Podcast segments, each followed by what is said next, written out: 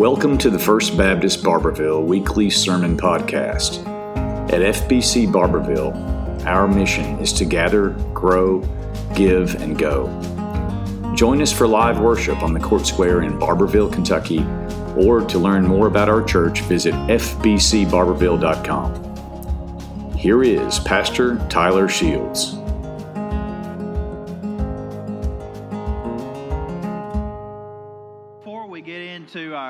Message this morning, I just want to take a minute and, and just brag on our church. I'm so proud of our church, and I'm proud to be your pastor. And uh, God is, we know we've been watching what God's doing across our nation. And folks, God's doing something right here too. And uh, just to give you a little, this week is, I've had some of the longest days in ministry this week, but they have been awesome days. So, just to give you a little recap, Tuesday morning we invited you to come and start praying about Bible school. Yes, I know, praying for Bible school in February. And Doc Ashburn looked at me said, Man, I, if three or four people show up, I'll be tickled to death. 22 people came out at 6 a.m. on Tuesday morning to begin praying about Bible school.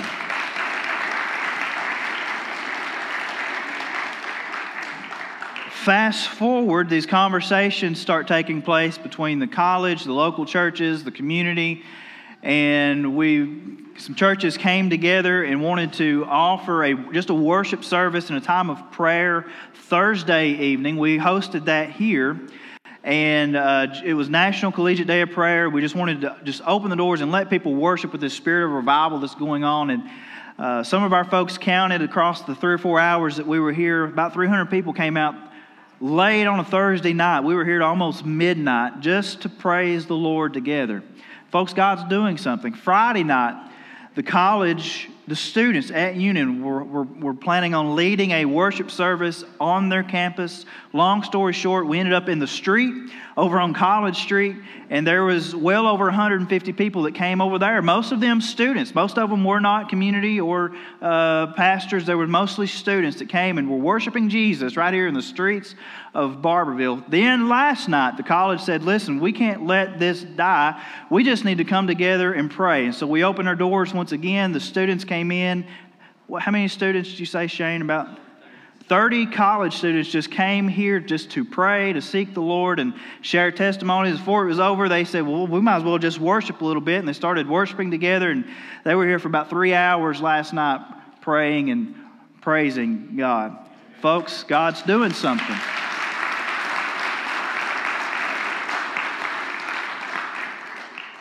So, to get into our text, I'm excited about this. We've been going through the Bible together as a church. Of course, like I say every week, it's never too late to get one of those reading plans and start reading through the Word, even if you have to go back and make it up or just pick up where we are right now. Just go ahead and start reading through that. We last week were in the book of Leviticus. Tough. We're in a tough spot right now, right? Exodus, Leviticus, Numbers. It's, it's pretty tough reading. We're in the middle of many do's and many don'ts, and we visited a passage in Leviticus about how to treat one another, how to love one another.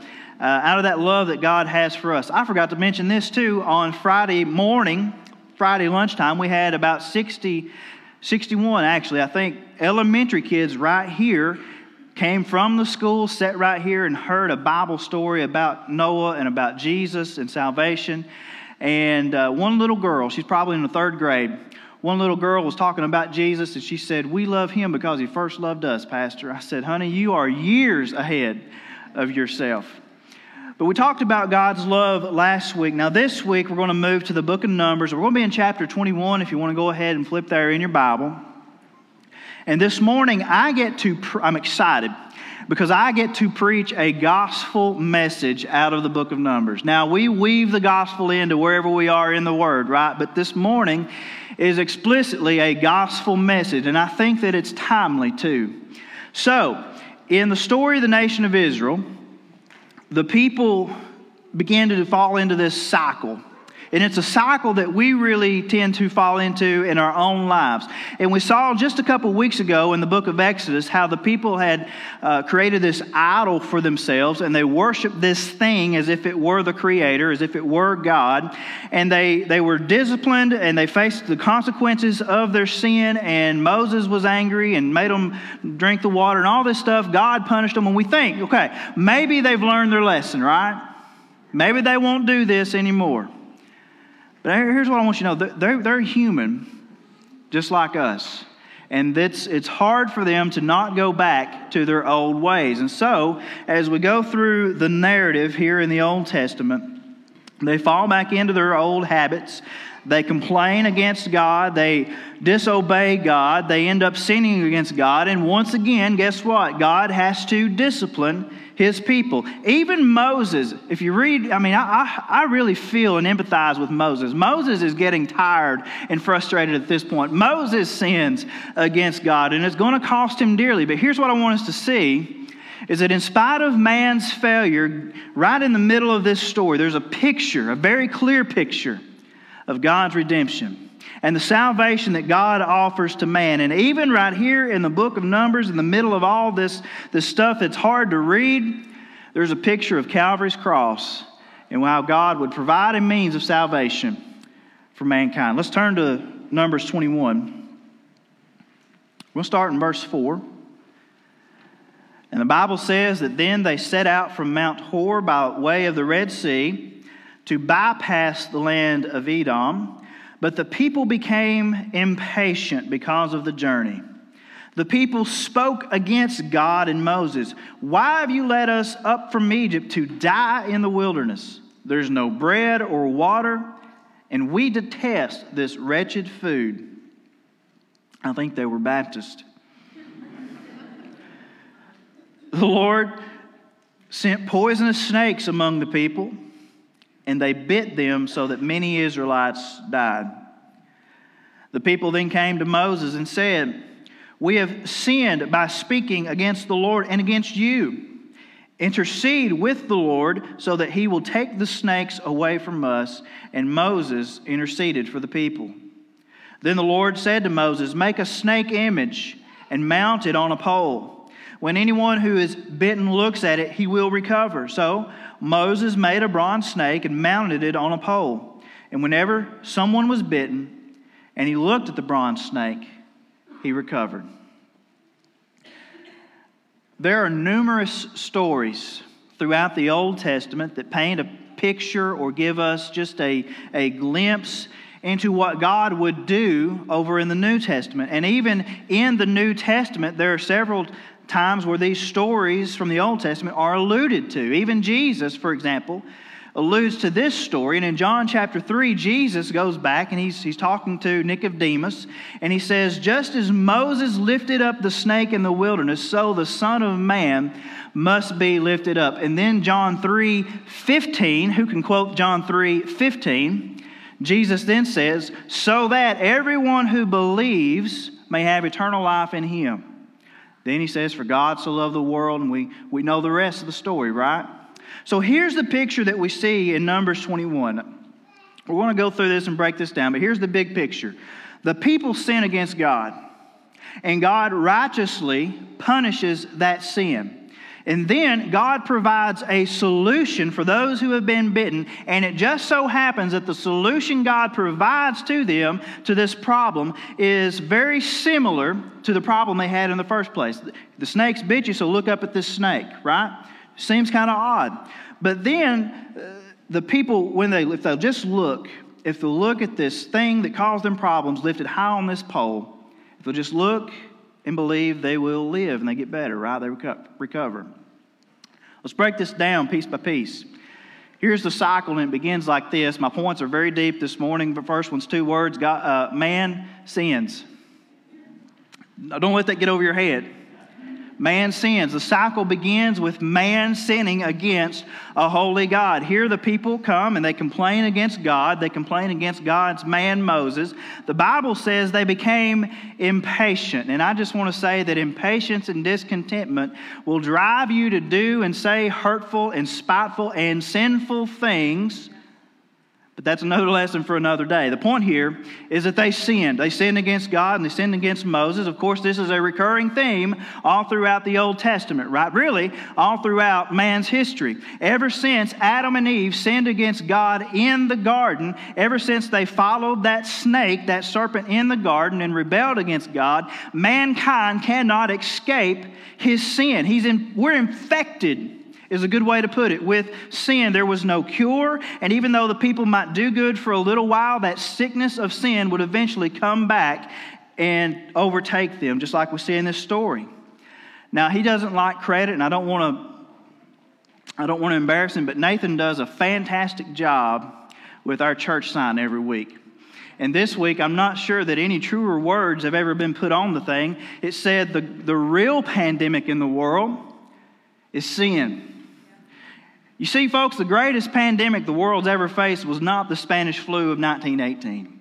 It's not been COVID 19 of the past few years or the bubonic plague or something that, that came out of some wet market in China or laboratory, depending on who you ask. The greatest pandemic to ever hit this world is sin. And it all started way back when in man's heart in the Garden of Eden and ever since man took a bite from that forbidden fruit, listened to the snake, disobeyed God, listen, it has been wreaking havoc in people's lives and this world ever since.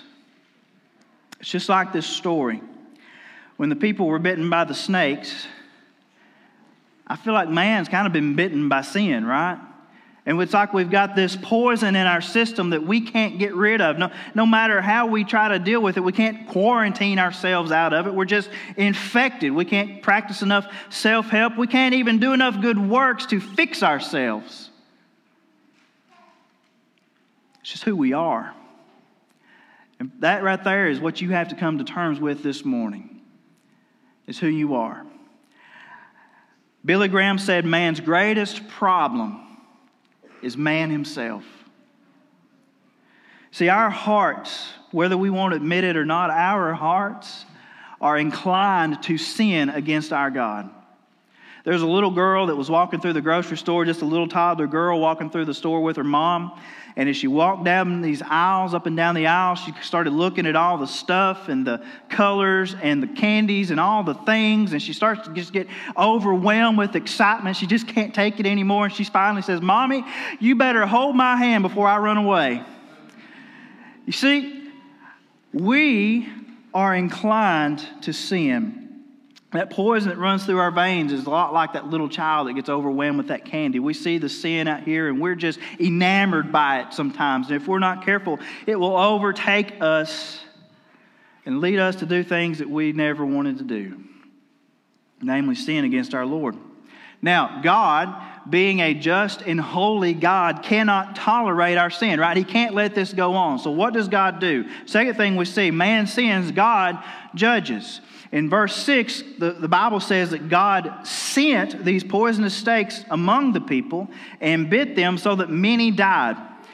Most folks can look back across their life and can see the painful consequences of sin in their lives, the toll that it took on you emotionally, spiritually, even physically, your, your body, your family, your relationships. It, it takes a toll on you. I'll tell you what, you can look around and you can look at people's faces today and you can literally see the toll that sin has taken on people's lives. On, it's written all over their face and in their bodies.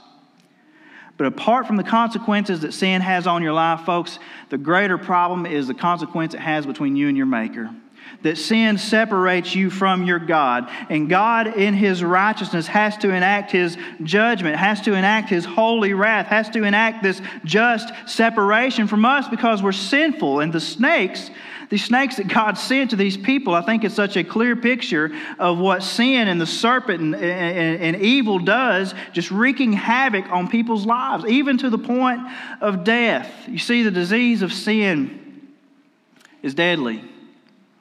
It's the deadliest pandemic that the world has ever faced 100% mortality rate. Did you know that 10 out of 10 people sitting here this morning are going to die?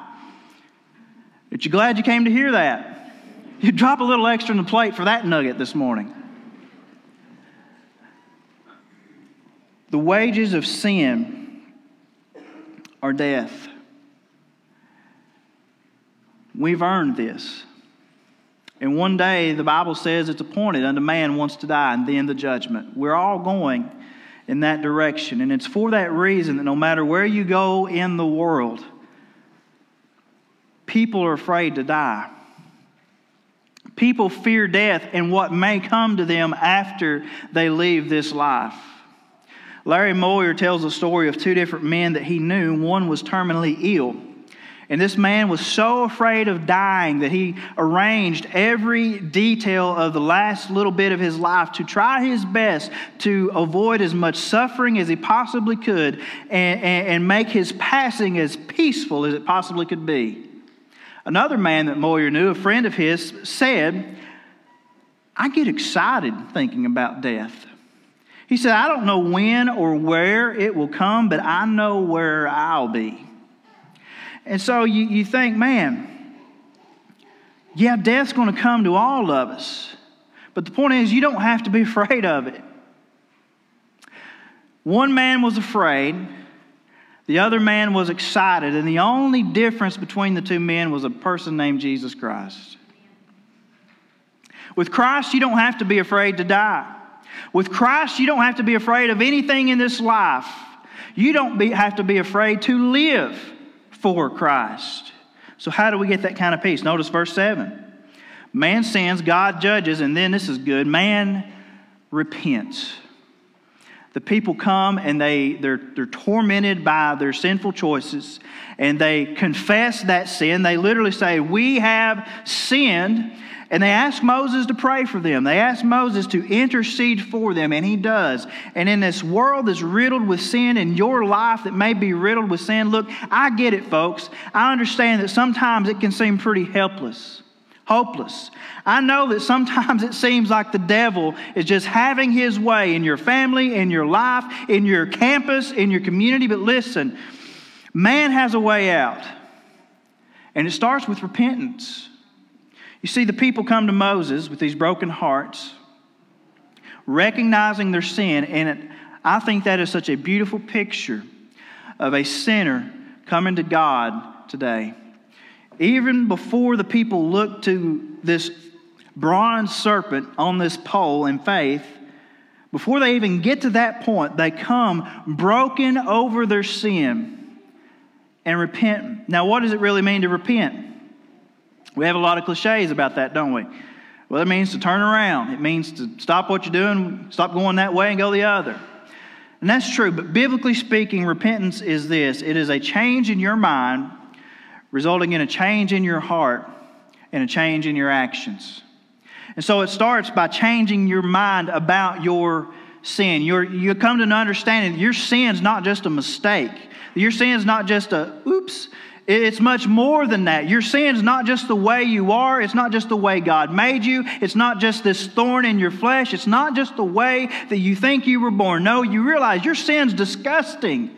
That your sin is devastating to your life. It's, it's devastating to the relationships in your life. Your sin is damaging to your soul, and, and it breaks God's heart and separates you from Him. Not only that, but you realize your sin condemns you to an eternity apart from God in hell. And so, you must be born again. We preach, and I preach that salvation is by grace alone, through faith alone, in Christ alone. And I will stand on that till the day that Jesus calls me home. And I'll add this caveat repentance is a necessary part of your salvation. You see, faith and repentance are really two sides of the same coin. And the heart of repentance is turning from rejecting Christ and who Christ is to fully accepting who He is and receiving Him in faith. Perhaps that's you this morning. You've maybe mastered the faith part of your salvation, but you haven't really gotten around to the other side of the coin, which is repentance. Maybe you've been wrestling with repentance and wrestling with letting go the old you and your old ways. Maybe you're fine with accepting Jesus as your Savior and, getting your ticket to heaven, but you've never really made Him your Lord. You've never really made him the king of your life and surrendered your will and your ambitions and everything that you have. You've never given all of that to him. And if that's you this morning, here in a few moments, I want to give you the opportunity to let go of whatever that is in repentance. Here's the last point. now, I'm glad you got to be here to hear this part. When man repents, God saves. The people deserve God's punishment. They had it coming. And we look at them, we're like, what are these knuckleheads up to? How do they keep doing this? Well, just look in the mirror sometimes, right? They deserve this, but, but in the middle of their, their sin, in the middle of their consequences, they recognized their sinfulness and they acknowledged that sin. And so God made a means of salvation available to them. And notice again, I want to point this out. The very thing that had afflicted them, the very thing that had been causing their death, was the thing that God had them lift up on the pole, that if they looked to that, they could live. Back to John chapter 3. Again, Jesus said, So too the Son of Man must be lifted up. See, the Bible says that Jesus, the Son of God who knew no sin, became what? Sin for us. The perfect, unblemished Lamb of God, his only begotten Son, free from sin, took your curse of sin upon himself and bore it on Calvary's tree so that if you just simply look to him in faith and turn from your sin, you too might be saved. You just got to look and live. Have you ever done that? I mean, truly, have you ever truly been saved? that if your ticket was pulled today and you had to leave this world, do you know for a fact you'd be with Jesus? A little while back, me and Jacob got to go and, and visit an elderly couple over here across town. And we found this couple through our deacon Christmas boxes. That's how we found them. And we went to visit them and, and found out that the wife was saved, but her husband was not. And so we began, with their permission, to share the gospel and, and talk to him about salvation, about what Christ had done. And, and listen, this guy was, I don't remember his age, Jacob, but he was well up in his 80s. And it was really neat because, and I encourage you when you go out, go in twos because it was a lot like good cop, bad cop. It was a lot of fun. Jacob was so graceful and so just loving, and then I'd come along and I'd be like, listen, buddy, you know you're not getting any younger. But he would ask questions and we would answer and we would share, and it got to the point where we would plead with this man to just be saved. Just accept Jesus for who he is. 30 days after our last visit to the day he passed away, to the best of our knowledge, without Jesus. And I share that for a couple reasons. One, if you're a believer, folks, this is how serious it is for you to share the gospel. It literally is a matter of life and death because people are, and I mean literally, dying and going to hell forever. Now, if you're not saved this morning, I share that story because you need to be reminded that you are living in a dire situation right now. You are but one breath and one heartbeat away from eternity. And if you're not saved, if you don't know Jesus, you too will spend all of eternity, which is much longer than this temporal life, in hell. But you don't have to.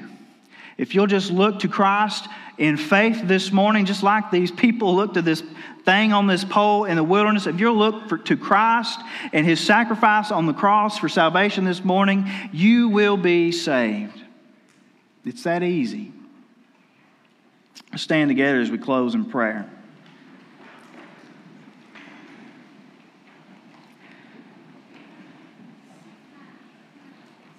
Father, we, we come to you this morning.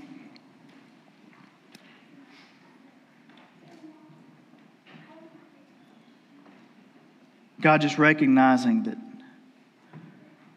Lord, you're, you're, you're at work. God, I don't know why some people drove here this morning or walked here. I don't know why some people are tuning in to the live stream right now, but Lord, I know that you do. And God, as your Holy Spirit just sweeps across this country and across the world for that matter, God, I pray that this morning you would speak into someone's heart. Lord, convict us of our sin. God, help us to realize our need for Jesus, that, that there is no other way for people to be saved, no other way for people to go to heaven except for Jesus. God, if we're Christians here this morning, but we've still allowed those things to remain in our lives, those idols, those sins, those things that we just don't want to get rid of. God, I pray this morning we would repent. And God, through our repentant hearts, I pray that you would do a work in our church, in our community, Lord. God, that we would see revival just spring out of this place and begin winning the 88% of Knox Countyans that are not in church this morning. And God, for the rest of us, give us the boldness to share the gospel. God, uh, to at least give people the chance to meet Jesus, even if they don't take it. We ask this in Jesus' name. Amen. Like we did the old man across town, I'm going to ask you this morning that if you're not saved, don't put it off need Jesus this morning, golly, what are you waiting for? Your life will never be better than when you come to Jesus. You'll never regret it, but you'll regret every day that you could have had with Him and you told Him no.